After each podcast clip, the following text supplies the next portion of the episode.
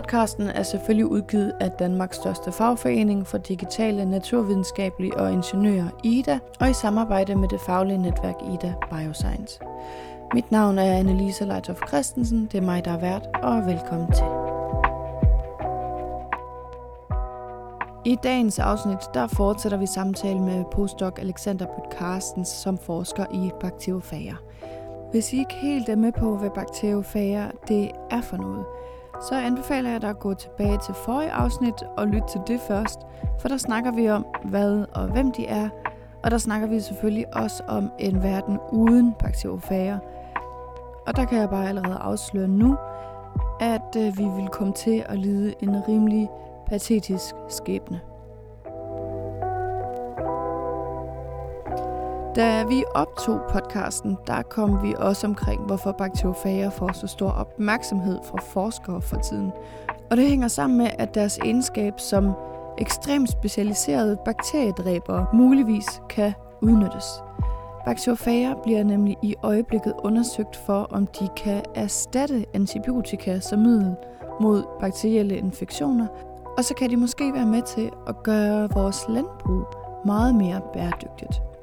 Hvordan præcis det skal foregå, det kommer du til at høre mere om i det her afsnit, så jeg vil bare ønske dig en rigtig god fornøjelse. Bakteriofager, sådan som jeg læser det, er jo en af de der spidskandidater til at kunne løse vores antibiotikaresistenskrise. Ja, så krisen er jo, at øh, bakterier har udvikler resistens over for de antibiotika, som vi bruger til at behandle bakteriesygdomme på. Og øh, det, det gør ligesom, at vores nuværende behandling bliver mindre og mindre effektiv. Øh, og det er allerede nu et kæmpestort problem. På verdensplan så dør ca. en komma tre millioner mennesker om året på grund af antibiotikaresistente bakterier. Men det forventes at stige til ti millioner. Og, øh, og det er jo enormt tal.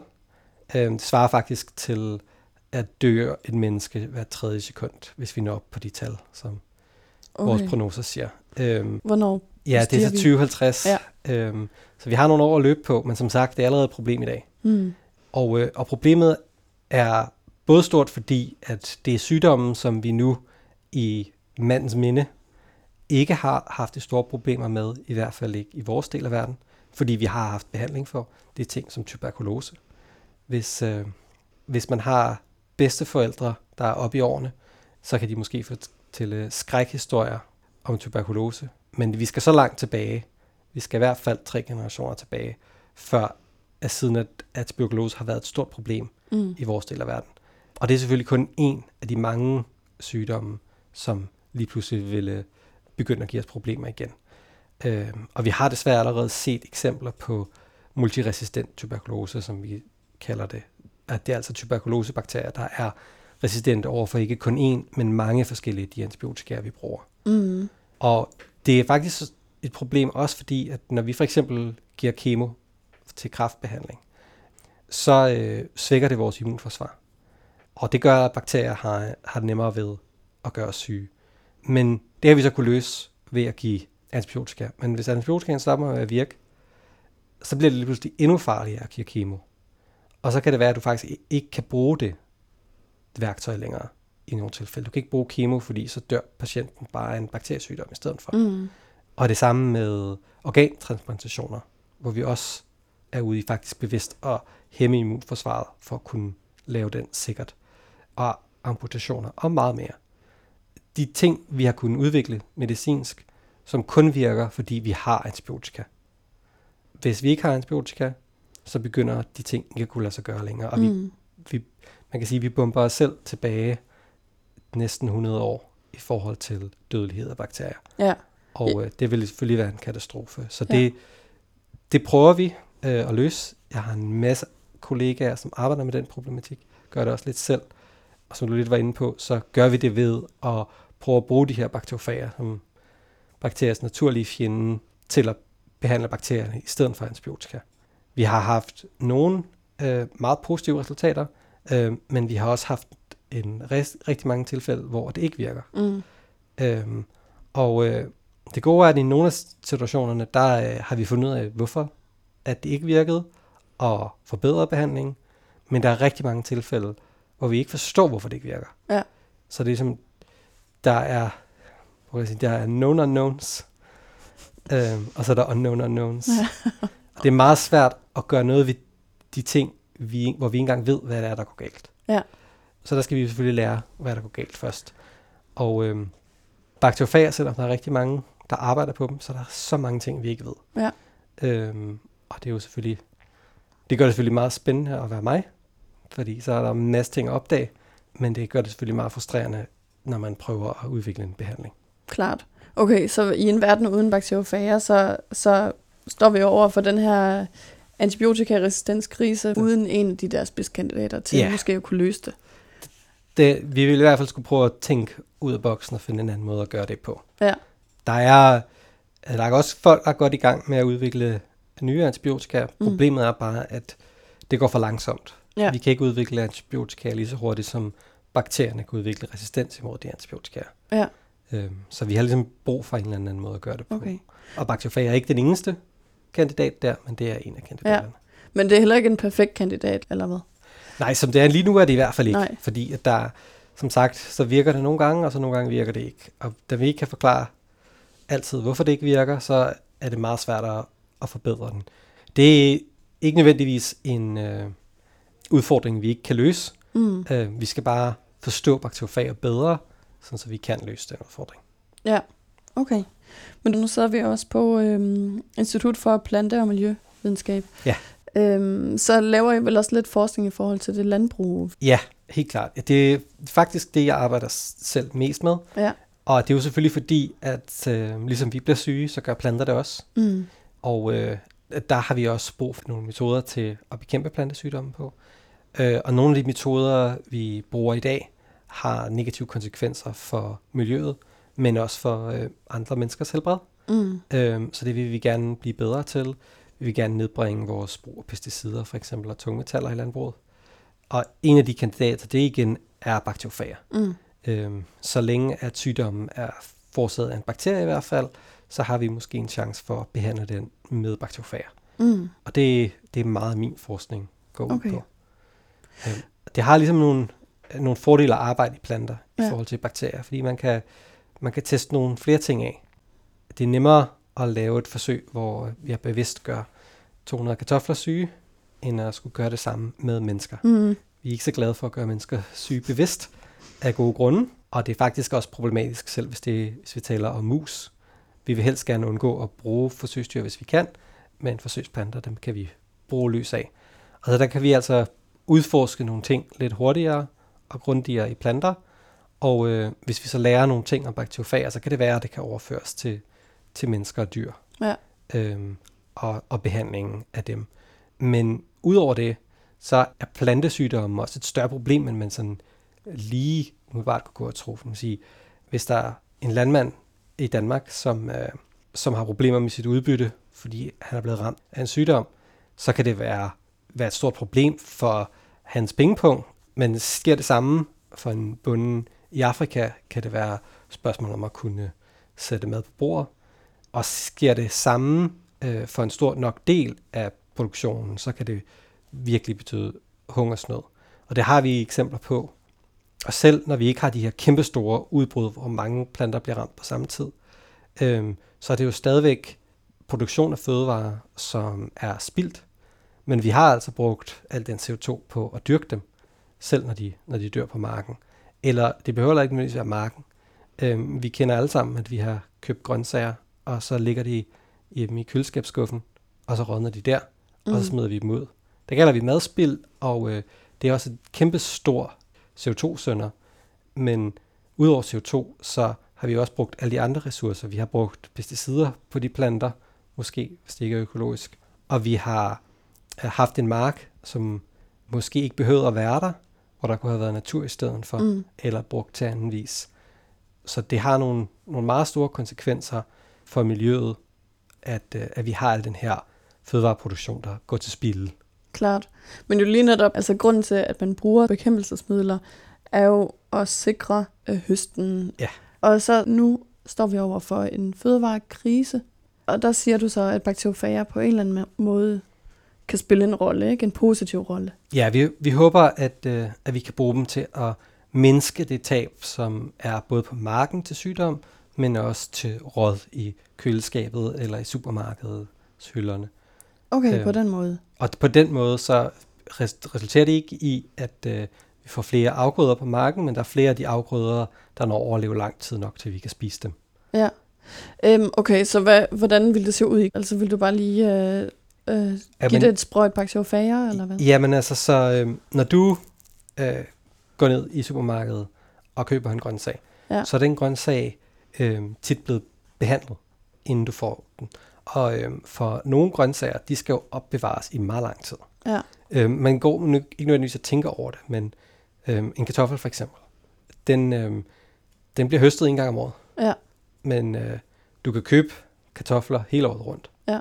Og det kan jo selvfølgelig kun lade sig gøre, fordi at kartofler bliver opbevaret i meget lang tid på lagre rundt omkring. Ja. Og hvis at der spreder sig bakteriesygdom inde på de her lagre, så kan det resultere i store tab. Vi er faktisk i Danmark rigtig gode til at begrænse det. Vi har nogle meget avancerede lagerfaciliteter. Men det har man ikke alle steder i verden. Mm. Og, øh, og selv i Danmark kan det være et problem, at der går store dele af produktionen tabt i lager, og i øh, andre steder i verden, så er det et kæmpestort problem. Ja.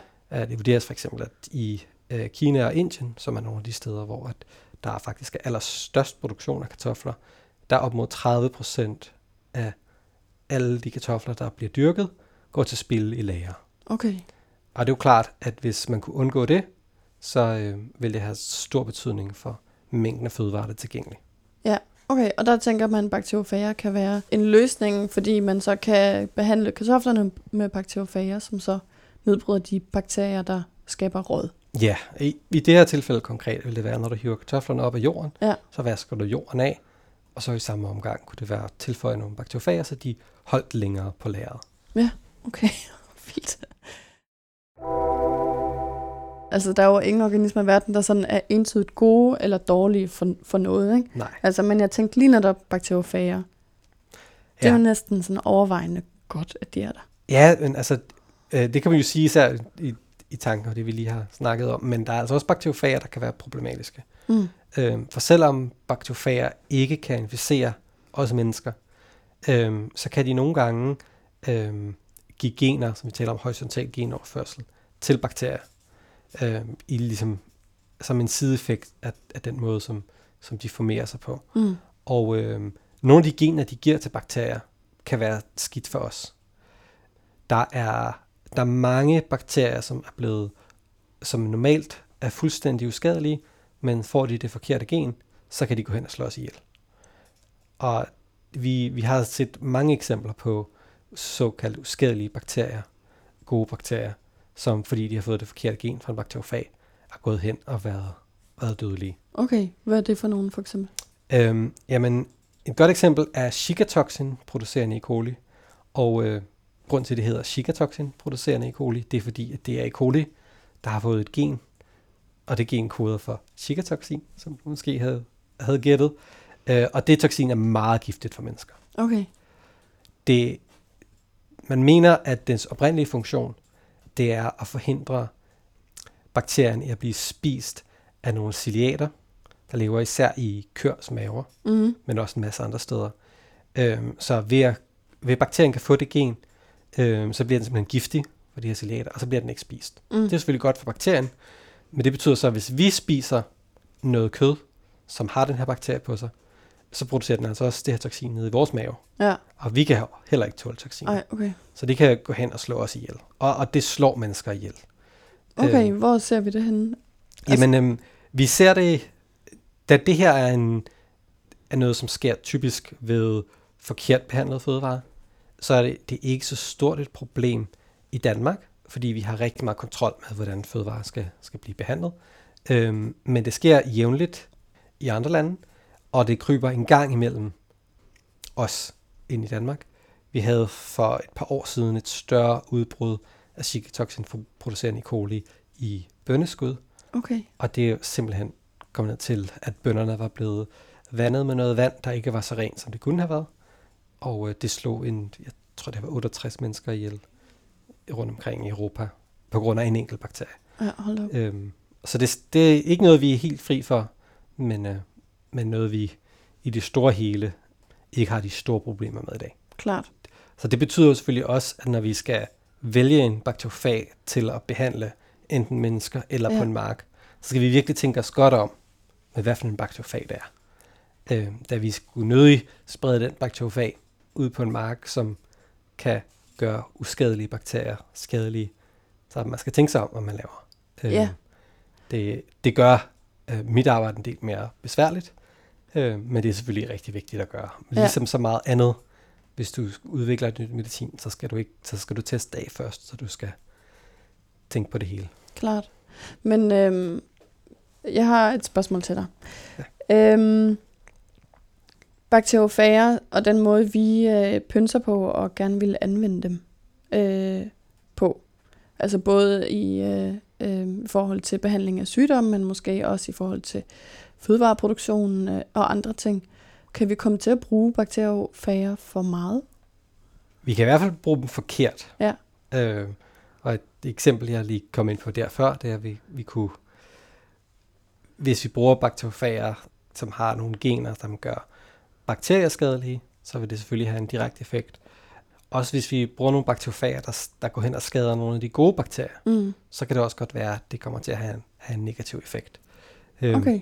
Det Det er lidt svært lige at gennemskue, hvor, hvad risikoen umiddelbart er for det. Ja. Da der også heldigvis er så mange gode bakterier, så selv hvis vi slog en enkelt af dem ihjel, ja. vil det nok ikke have den store effekt. Øh, det vil nok komme tilbage igen. Ja. Men, men det er da noget, vi skal, vi skal overveje. Om vi taler det i stedet for meget, så de koncentrationer af, af bakteriofager, vi, vi foreslår at bruge i f.eks. landbruget, er meget små i forhold til de enorme mængder af bakteriofager, der allerede er derude. Ja.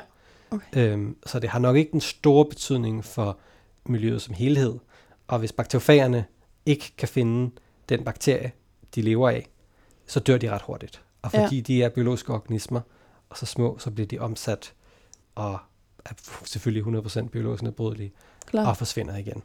Så. Men ja, okay. Så vi, kunne, vi ville ikke kunne risikere at ende ud i en situation øh, om nogle hundrede år, eller om hundrede år, sådan som vi står i en situation nu med antibiotika? Altså, vi har brugt det for meget og lidt for rundhåndet? Altså, så, altså det er et rigtig godt spørgsmål. Øhm, så det, øh, vi, vi kommer helt sikkert til at se bakterier, der udvikler resistens over for nogle af de bakteriofager, vi bruger. Mm. Øhm, ligesom vi ser det med antibiotika. Øhm, vi har allerede set i laboratoriet bakterier, der udvikler resistens. Øhm, så det kommer helt sikkert til at ske. Og næsten lige meget, hvilken måde du kunne forestille dig at slå bakterier ihjel på, så vil de helt sikkert kunne udvikle resistens. Mm. Det er i hvert fald, hvad vi har set indtil videre. Det gode med bakteriofager er, at fordi de også er organismer, der kan udvikle sig, så kan de så udvikle sig til at overkomme den her resistens. Det ser vi også hele tiden, både i naturen og i laboratoriet. Så hvis en bakterie først har udviklet resistens, så udvikler bakteriofagen sig også til at overkomme den resistens. Øh, og det er noget, som antibiotika ikke kan. Antibiotika er bare et rent kemisk produkt, og det kan ikke udvikle sig. Men det kan bakteriofager altså godt. Øhm, så derfor, så selvom at bakteriofagresistens i bakterier helt sikkert kommer til at være et problem, så er det et problem, vi kan overkomme modsat antibiotikaresistens. Okay. Øh, bakteriofager kontrollerer øh, bakterier, men er der noget, der kontrollerer bakteriofager? Ja, så det er der helt sikkert. Øhm, vil sige, da bakteriofager vil indeholde noget energi, så er der helt sikkert ting derude, der spiser dem. Men øh, vi kender ikke så meget til de ting, der spiser bakteriofager, selvom de helt sikkert eksisterer. Øhm, så der, øh, der må du vende tilbage, når, når vi har nogle, noget mere data. Men, øhm, men ellers så resistens i bakterier spiller en meget stor rolle for at kontrollere mængden af bakteriofager. For det er klart, hvis en bakteriofag kommer ind i en bakterie, så man tænker, ah, det her, det er en god vært at inficere, nu kan jeg begynde at lave en masse bakteriofag-babyer, og den så bliver klippet i stykker, så har det en negativ effekt på, på antallet af bakteriofager. Mm. Og det ser vi ske i naturen, men som sagt, det, bakteriofagerne udvikler så også resistens, og det her kapløb, det foregår hele tiden, mm. og har foregået i i hvert fald en billion år, og måske mere. Så det er helt sikkert noget, der spiller en rolle, men øh, det er en rolle, der ligesom er inde i systemet allerede. Ja. Men øh, forskningen, altså vi har jo ikke kendt til bakteriofager i særlig lang tid, nævnte du. Øh, cirka hundrede år, ikke? Eller lidt mere end hundrede ja, år? Øh, ja, de, de første, de, de første forskning, der egentlig er blevet lavet, hvor man har opdaget bakteriofager, det var i nitten femten. Mm. Øh, men øh, der havde man ikke rigtig en god idé om, hvad det egentlig var bakteriofager. Man havde bare set den effekt, at der var nogle ting, man ikke kunne se i mikroskopet, som slog bakterierne ihjel. Mm. Og så postulerede derfra, at der må være noget, vi ikke kender til. Ja. Øhm, så, så ja, vi har kendt til dem i lidt over hundrede år, ja. øhm, men det tog os ret lang tid at finde ud af, hvad det egentlig var, og det krævede nogle andre, øhm, hvad hedder det, krævede nogle andre udviklinger, øhm, blandt andet inden for fysikken, for at kunne udvikle de her Øh, mere avancerede mikroskoper, så vi faktisk kunne se dem. Mm. Ja. Hvordan øh, vil du forestille dig deres øh, fremtid? Jamen, øh, jeg, jeg tror, at vi lærer en rigtig masse mere om, hvordan bakteriofager egentlig virker inden for den, for den nærmeste fremtid, for der er kommet en helt enorm interesse for bakteriofager øh, i nyere tid, og det skyldes blandt andet store problemer med antibiotikaresistens. Så der er rigtig mange forskere, der arbejder med bakteriofager lige nu, og forhåbentlig nogle af de ukendte, som vi lige nu forhindrer os i at rigtig lave en effektiv behandling, de bliver løst. Men øh, da de er så komplicerede, og da der er så mange af dem, så kommer det til at tage os meget lang tid at virkelig komme til bunds og få rigtig styr på de her bakteriofager. Så der er meget at lave. Ja, det glæder du dig til, kan jeg forestille mig. Jamen, det gør jeg. Hvad er det sådan et spørgsmål, som du øh, går og beskæftiger dig med, eller holder dig vågen om natten? Jamen, øhm, noget af det, som jeg bruger, øh, bruger rigtig meget min tid på lige nu, udover det, jeg allerede har været inde på med at bekæmpe plantesygdomme, det er at undersøge nogle af de metoder, vi bruger til at kigge på bakteriofager, om de egentlig virker så godt, som vi tror, de gør. Så vi, vi har nogle af de metoder, vi bruger i dag, dem har vi brugt i næsten hundrede år, siden at vi først opdagede bakteriofagerne. Og øh, det gør, at vi har blevet klogere på en hel masse ting ved at kunne studere bakteriofagerne, men der er måske nogle begrænsninger i metoden, der gør, at der er nogle bakteriofager, vi faktisk ikke kan studere. Og øh, det kunne selvfølgelig være enormt interessant, hvis vi faktisk kunne studere dem. Og det er det, jeg selv bruger rigtig meget tid på, også lige nu. Finde nye metoder til at kigge på bakteriofager. Ja. Fordi bare at kigge på dem i det her, som sagt, det her elektronmikroskop, som vi faktisk, hvor vi kan se dem med, øhm, det er meget begrænset, hvor meget information vi får derfra. Okay. Og det er også begrænset, hvor meget information vi kan, kan få fra at kigge på deres D N A. Der er stadig nogle ting, vi bliver nødt til at gøre i laboratoriet, øhm, for virkelig at gå i detaljen med, hvordan bakteriofager fungerer på. Og det kræver simpelthen nogle nye metoder. Ja.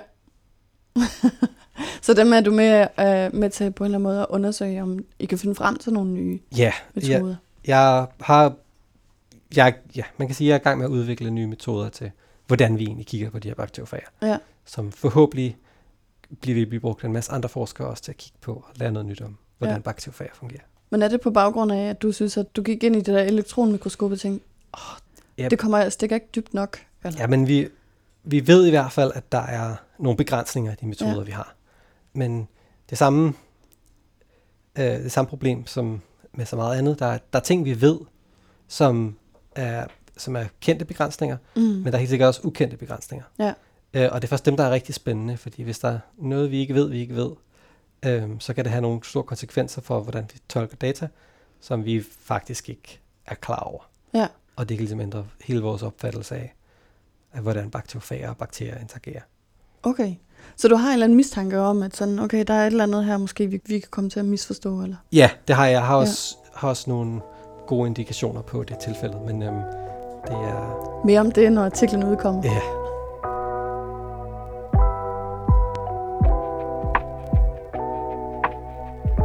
Podcasten, den er selvfølgelig udgivet i samarbejde med Ingeniørforeningen Ida og Ida Bioscience. Og husk, at hvis du synes godt om En Verden Uden, så smid den en god anmeldelse og abonner på den i din podcasttjeneste. Og selvfølgelig, som altid, skriv til mig på enverdenuden snabel-a gmail punktum com, hvis du har forslag til emner eller kommentarer.